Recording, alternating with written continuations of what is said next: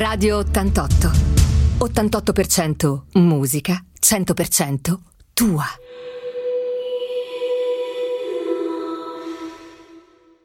Il tweet del lunedì di Donato Di Ponziano. Cari amici di Radio 88, eccomi a voi con il mio tweet del lunedì. Sapete, questo è un pensiero breve, una freccia, come si dice, indirizzata al cuore di un problema su cui credo si debba riflettere e mi piace farlo insieme a voi.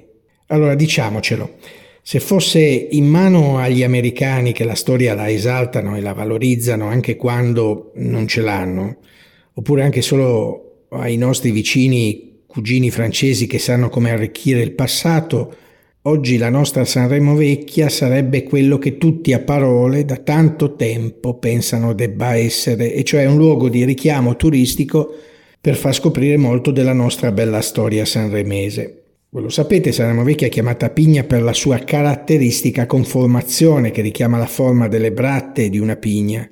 Sapete anche che il borgo fu costruito con questa particolare forma per permettere ai sanremesi di proteggersi dagli attacchi dei pirati saraceni a partire dal IX secolo d.C. Allora bisogna aver voglia di camminare in salita, partendo dalle porte di Santo Stefano, cioè da Piazza Cassini, che peraltro in passato era considerata l'accesso verso il mare, se si vuole veramente iniziare nel modo migliore il percorso alla sua scoperta, la scoperta della pigna, della nostra pigna.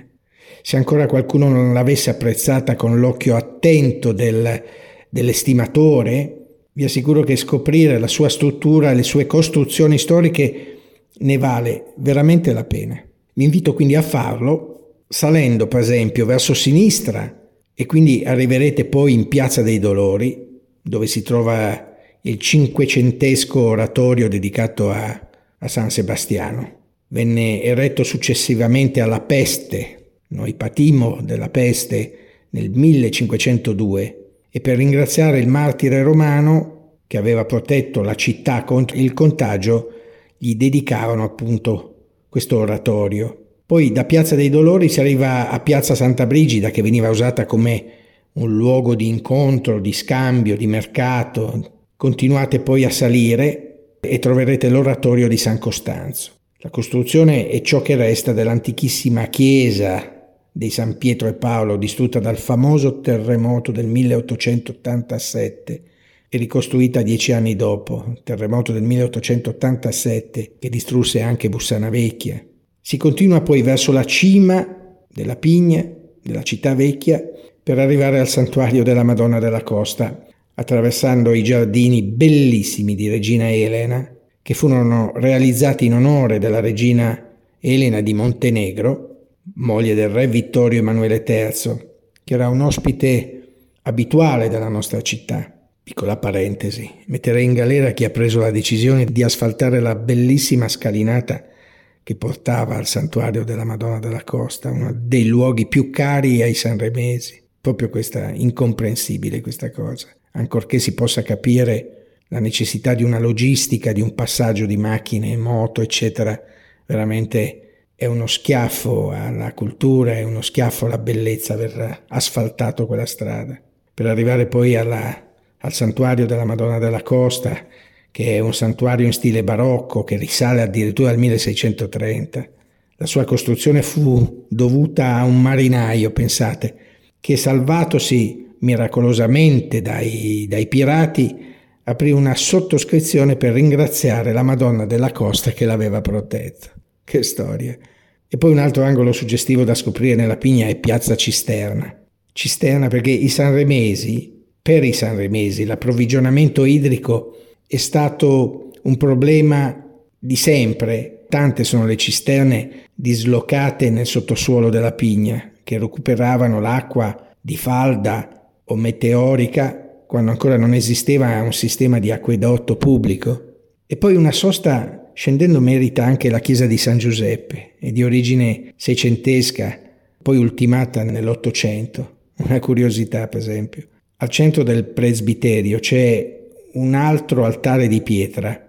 Voi, voi lo potete vedere. In realtà è un abbeveratorio per cavalli e muli che il comune di Sanremo aveva collocato nel 1928 presso la stazione ferroviaria dove c'era il parcheggio delle carrozze. Poi negli anni 50 scomparvero le, le carrozze e il comune tolse l'abbeveratorio e poi il parroco di San Giuseppe decise di utilizzarlo in maniera originale come, come un altare incredibile di necessità virtù. Poi accanto alla chiesa si trova la porta di San Giuseppe, bellissima, uno degli esempi più belli di architettura medievale della città.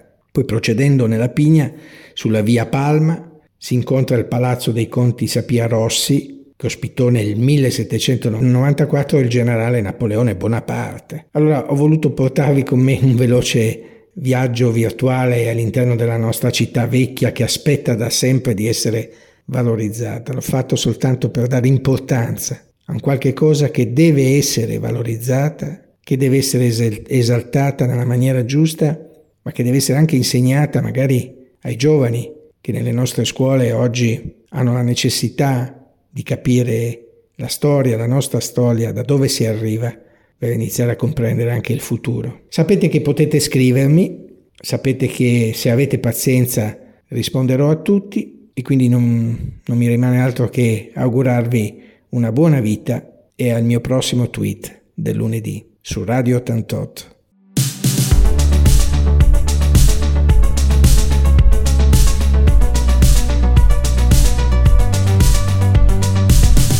Radio 88. 88% musica, 100% tua.